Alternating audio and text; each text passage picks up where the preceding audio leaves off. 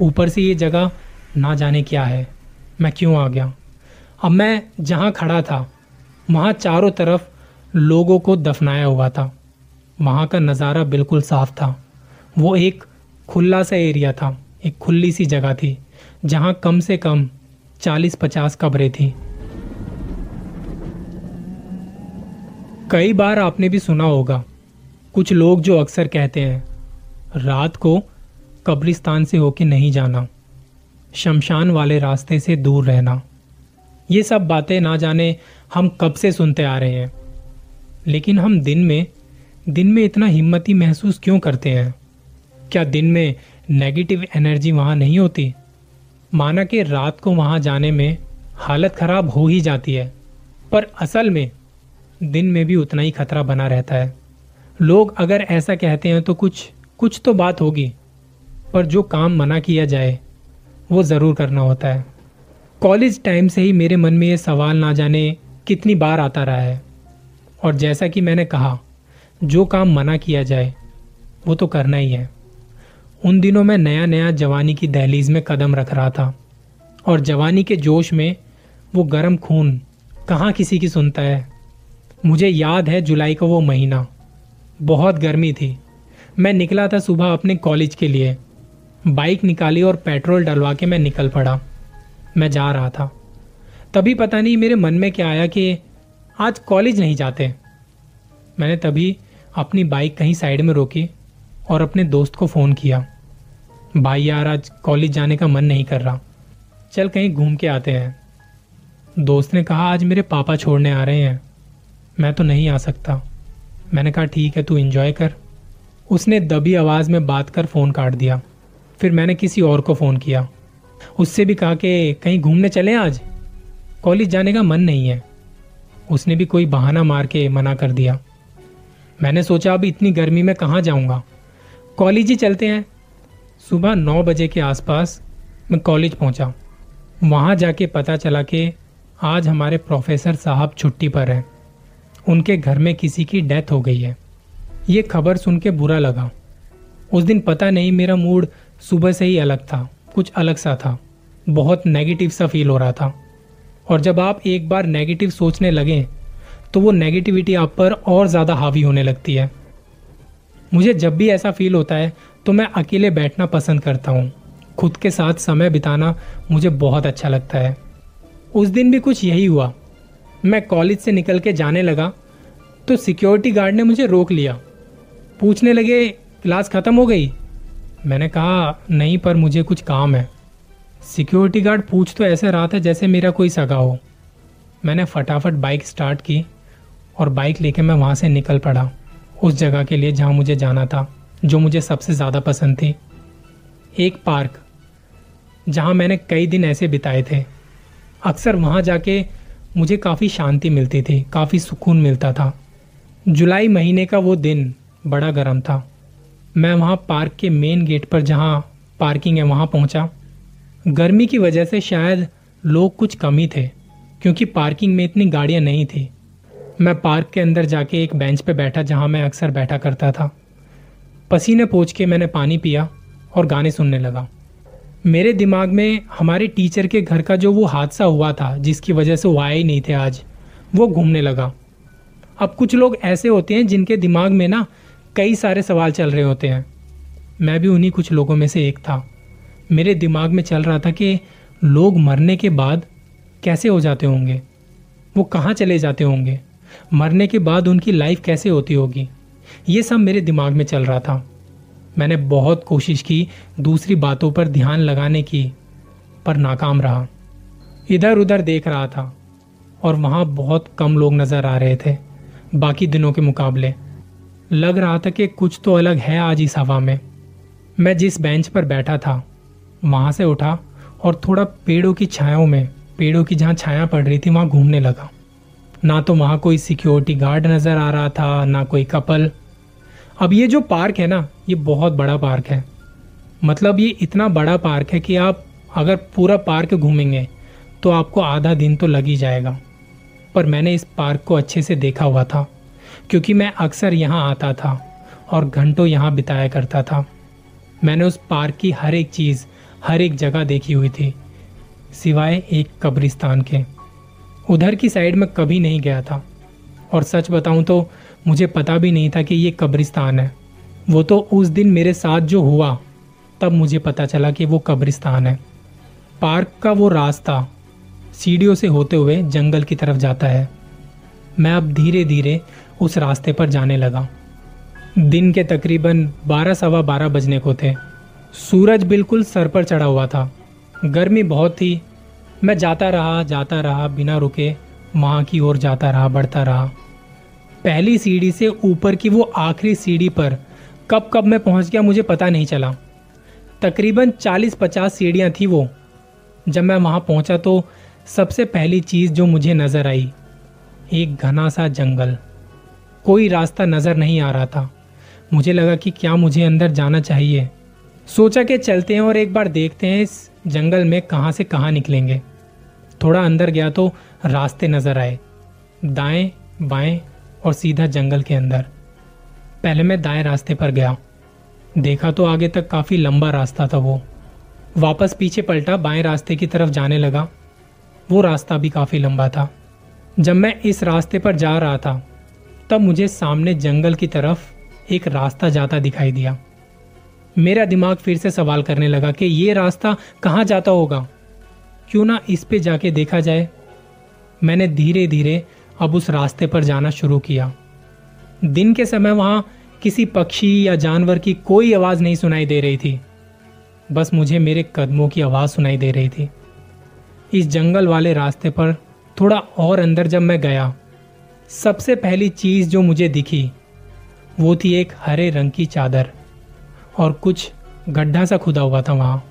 उसके बगल में एक और गड्ढा खुदा हुआ था, जहाँ थी एक लाल रंग की चादर, जैसे दुपट्टा होता है बिल्कुल वैसे। मैं देख रहा था कि ये सब क्या है, क्योंकि मुझे अभी तक पता नहीं था वहाँ के बारे में कि वो क्या है। मैं कहाँ जा रहा हूँ? थोड़ा और आगे जाके देखा तो वहाँ कुछ और भी गड्ढे खुदे हुए थे। जब मैं दो चार गड्ढों को पार करता हुआ थोड़ा और आगे बढ़ा, तब मुझे कुछ कुछ समझ में आया कि अभी मैं जिस जगह पर खड़ा हूँ, ये कोई मामूली जगह नहीं है। ये एक कब्रिस्तान है, जहाँ पर मुझे नहीं होना चाहिए।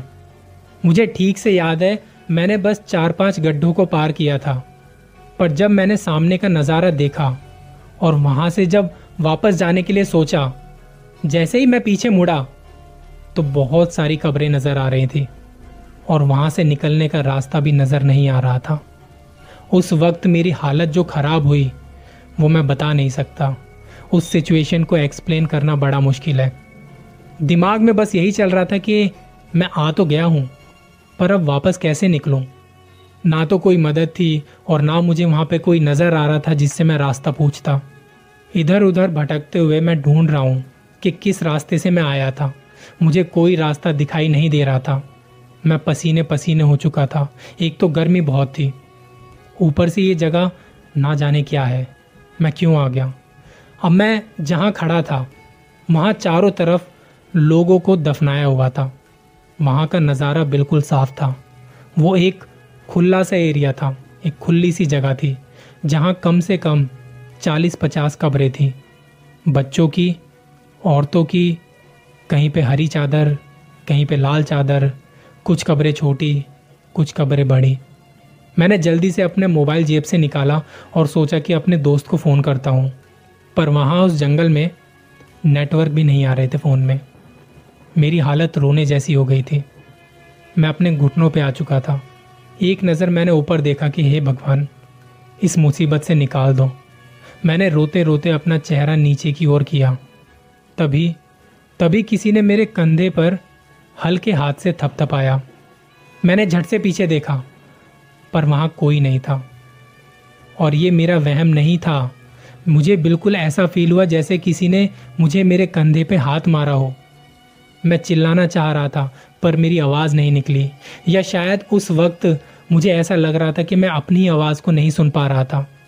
यहाँ वहाँ नज़रें घुमाते हुए देख रहा हूँ कि बाहर निकलने का रास्ता मिल जाए। मुझे इस मुसीबत से कोई निकाल दे।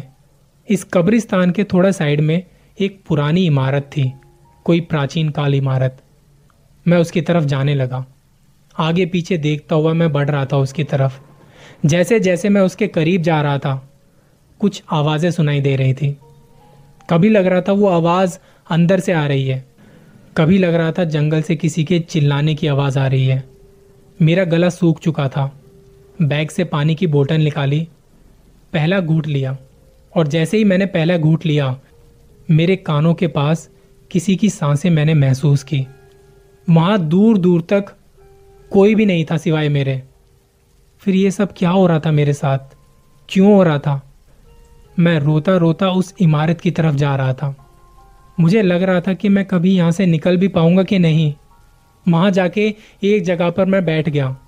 फ़ोन मेरा हाथ में था। नेटवर्क उसमें आ नहीं रहे थे। ऐसी सिचुएशन में क्या करना है, क्या नहीं, कुछ भी समझ नहीं आ रहा था। जहाँ मैं बैठा था, वो इमारत छोटी थी। दो तीन कमरे थे उसमें। ज़्यादा बड़ी इमारत नहीं थी। सन्नाटा इतना था कि मैं अपनी सांसों की आवाज़ सुन पा रहा था, अपनी साँसें सुन पा रहा था। दिन के वक्त ऐसा सन्नाटा नहीं होता। धूप बहुत तेज थी। मुझे लगा थोड़ी देर के लिए मुझे इसके अंदर बैठ जाना चाहिए। उसके बाद सोचता हूँ कि यहाँ से बाहर कैसे निकलना है, मुझे क्या करना है। वहाँ अंधेरा था। दिन में भी इतना अंधेरा था कि अंदर देखने के लिए मुझे फ़ोन की फ्लैश लाइट जलानी पड़ी। मैं एक कमरे से दूसरे कमरे में, दूसरे कमरे से तीसरे कमरे में पहुँचा। कुछ पक्षियों के घोंसले बने हुए थे। उनकी आवाज़ें आ रही थी। अचानक फ़ोन की लाइट मेरे सामने खड़े एक आदमी के चेहरे पर पड़ी। वो देखते ही मेरी चीख निकल गई। बहुत डर गया था मैं। उसने कहा, यहाँ क्या कर रहे हो? मैंने कहा, रास्ता भटक गया हूँ। मैं बस ऐसे ही यहाँ पे देखने आया था। उसने कहा यह जगह घूमने फिरने के लिए नहीं है। यहाँ से निकल जाओ फ़ौरन। उस आदमी के हाथ में एक डंडा था। कपड़ों से सिक्योरिटी गार्ड लग रहा था। मैंने रोते हुए कहा, मुझे बाहर जाने का रास्ता नहीं मिल रहा है। उसने मेरी मदद की और मैं सीढ़ियों तक आ पहुँचा, जहाँ से मैं इस जंगल और इस कब्रिस्तान में आया था। मैंने अपने आँसू पोछे और सीढ़ियों से नीचे उतरने लगा। नीचे आकर वापस से मैंने उन सीढ़ियों के ऊपर की तरफ़ देखा और बाहर की तरफ़ जाने लगा।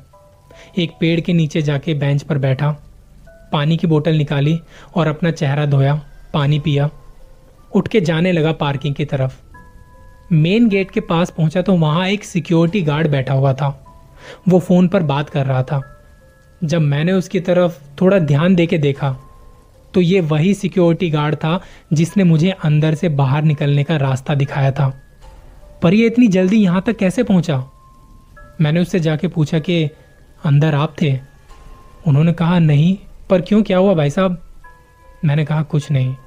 मैं अपनी बाइक तक आया और अभी भी मेरी नज़र उस सिक्योरिटी गार्ड पर थी। मुझे लगा कि अब घर निकलना चाहिए। टाइम भी बहुत हो गया होगा। फ़ोन निकाला टाइम देखने के लिए। अब नेटवर्क भी आ चुके थे। टाइम देखा तो अभी साढ़े बारह बज रहे थे। ये देख के मेरा दिमाग और ज़्यादा हिल गया, क्योंकि मुझे अच्छे से याद है, मैं बारह या सवा बारह बजे अंदर पहुँचा था। वहाँ उस कब्रिस्तान में इतनी देर भटकता रहा। पर अभी बस साढ़े बारह हो रहे हैं। मतलब मेरी ज़िंदगी का इतना सारा वक्त जब मैं वहाँ था, वो टाइम कहाँ गया? ये सब क्या चल रहा है?